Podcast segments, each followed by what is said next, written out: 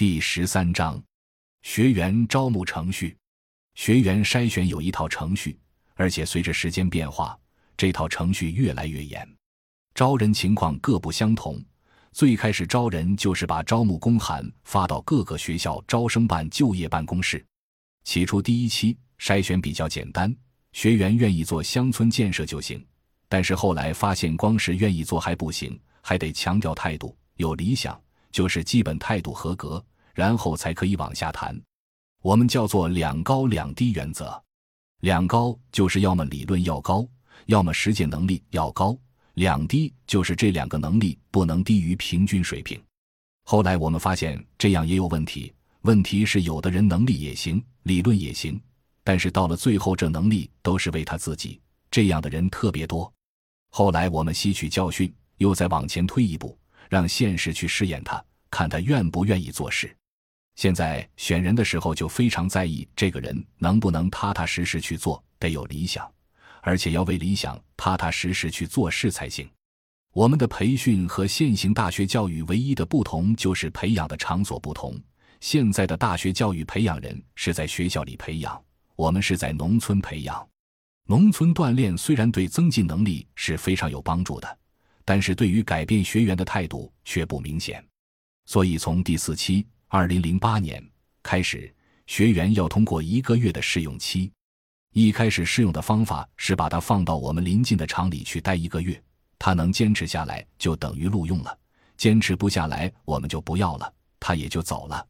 现在招人这个环节我们已经很成熟了，一般是五步。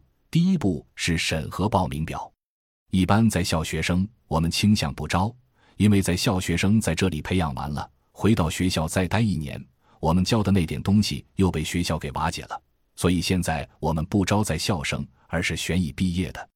毕业的人中要是有点工作经历和实践经验则最好。第二步是打电话，中心工作人员先开始打电话跟申请人聊，一般都是聊几十分钟。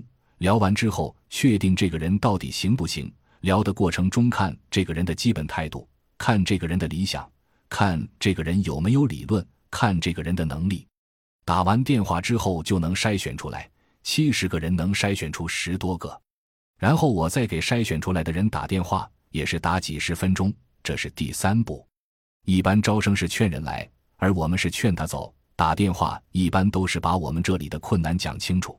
告诉我们这里不好的地方，有的人听了以后说：“让我想想，明天我再给你答复。”明天忽然不答复了，或者答复说：“我觉得还是有一些差距。”这个环节很重要，对最困难的东西他没有思想准备，来了以后一定坚持不下去。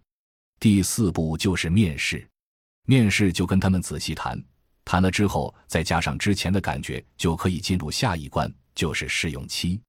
第五步是试用期，一般是跟着大学生一起下乡，下乡以后跟着大学生一起帮着村里做事，既可以看出基本态度，也可以看出团队协作精神，还可以看出个人能力。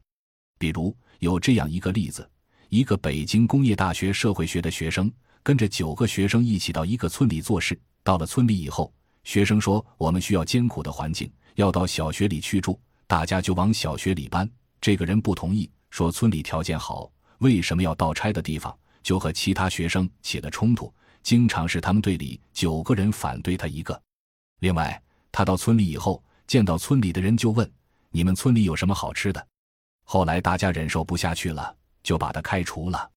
下乡期间，他做什么事都要经过人家九双眼睛的考核。回来后，我们基本上就有数了。也有新人做得很好的。有一个从云南来的女孩，她也没经过很多培训就投身到下乡的队伍里。到村里以后，天气非常热，她很不适应。但是他态度很积极，他没学过的歌就从歌本上抄下来，然后让大家教歌，而且非常愿意帮助别人，不计较一些琐事，同时也很愿意思考问题，能吃苦。所以他能经过这样的筛选，未来可能都会一直坚持下去。参加项目的学员大部分来自农村，因为对农村有感情，才能到农村去做事。同时，他们也不怕吃苦。城市里的孩子一般都做不到，所以城市里的孩子能到这个队伍里来的都是凤毛麟角。名牌高校出路比较好的也很少到这里来，像北大、清华的以前也来面试过，但他们有一个特点，就是理论能力都比较强，但实践能力常常很弱，尤其在试用期的艰苦环境里，精英意识比较强的人也待不下去。感谢您的收听，本集已经播讲完毕，喜欢请订阅专辑，关注主播主页，更多精彩内容等着你。